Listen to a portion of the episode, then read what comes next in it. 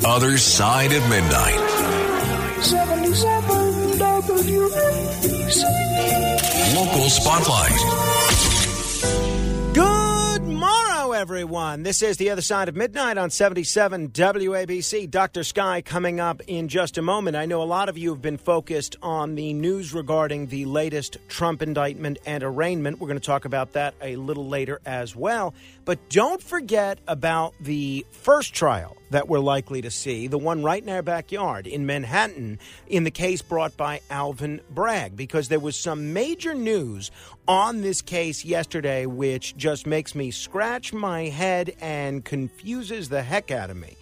And the good news is, if you're a judge or a judicial candidate, what the Judicial Ethics Commission has essentially just said is that you are now free to make campaign contributions. You might remember the judge that is presiding over the Trump state case, Juan Merchan, actually made multiple campaign contributions in 2020, which you're not allowed to do, you're not supposed to do. It is a clear violation of the rules prohibiting judges from engaging in political activity. And there he is on record doing so. So I filed a complaint with the Judicial Ethics Committee, and yesterday they have responded.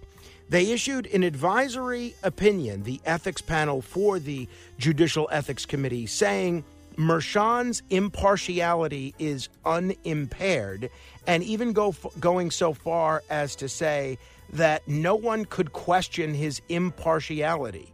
I mean, this is absolutely absurd.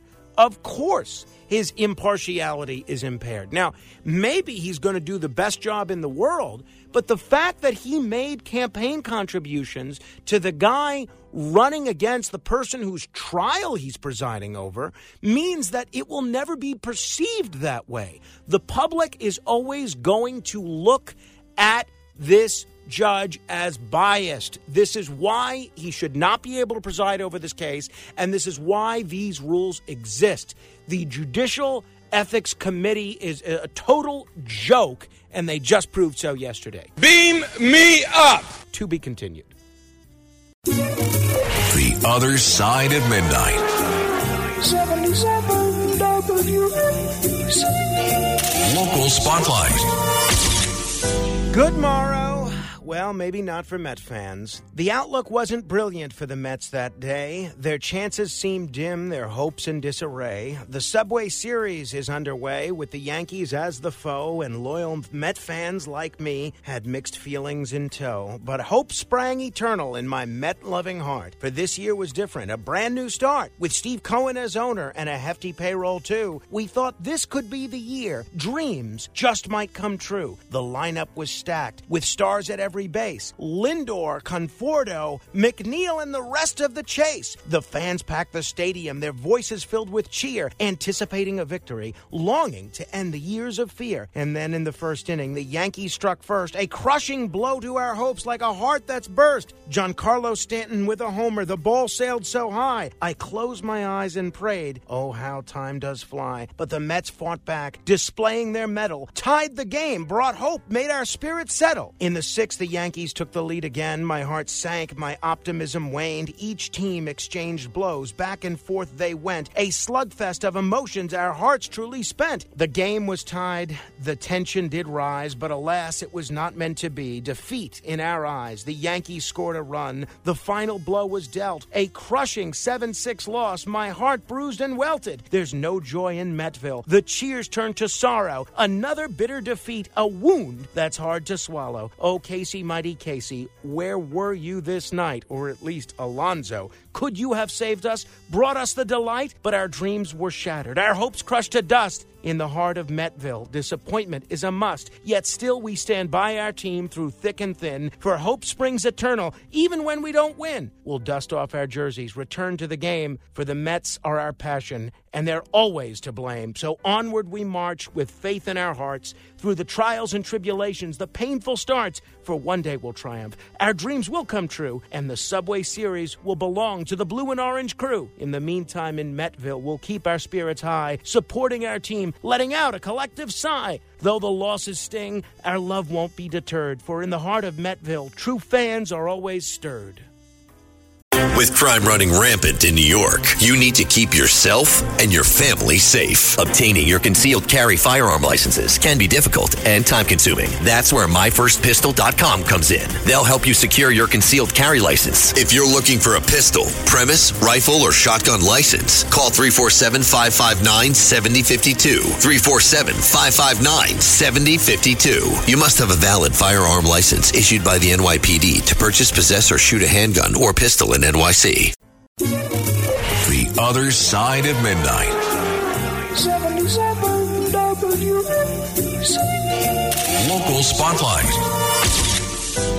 Do bad boys deserve good dogs? That is what New Jersey is contemplating. Incarcerated people with disabilities could get service and companion animals under new legislation proposed by several Democratic state lawmakers. Assemblyman Reginald Atkins said the animals could help people in prison with daily activities made difficult by their disabilities, as well as serve as a calming influence to help them cope with the stress of incarceration. Under the bill, someone who uses a service animal and gets sentenced to state prison would be able to petition the Department of Corrections to bring their animal behind bars with them. Those already incarcerated would also be able to request a service animal. As you know, I am a big advocate for people who happen to be incarcerated. I think they should be treated with dignity. I think they should be uh, see, seeing their rights preserved. I'm all for helping them rehabilitate. I don't think prison should be as onerous a punishment as possible. I think it should be designed to rehabilitate someone and help them become productive members of society while you're keeping dangerous people from harming good people. That being said, I think this bill is just crazy. I would have supported this 15 or 20 years ago if you told me in this language that this is what they were going to do.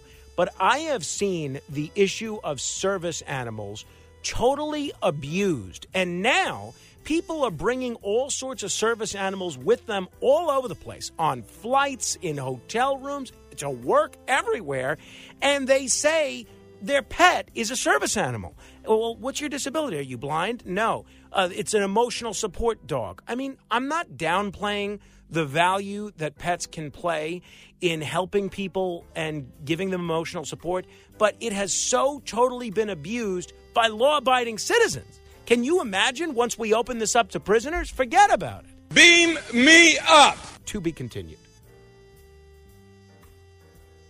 The Other Side of Midnight. 77 WABC. Local Spotlight. You know, if you've listened to this program for any length of time, I am a big believer that non lawyers should play a greater role in the court system, not less of a role. There's a reason that the frame the founding fathers didn't require lawyers to be Supreme Court justices. Anybody can be appointed to the Supreme Court.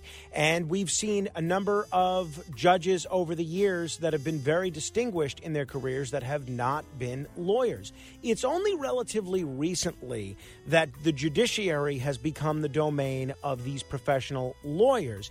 And now the New York State Bar Association has declared its stance in favor of a significant overhaul of the state's legal system. And it's taking aim, among other things, at a common practice in upstate New York that allows non lawyers to become judges.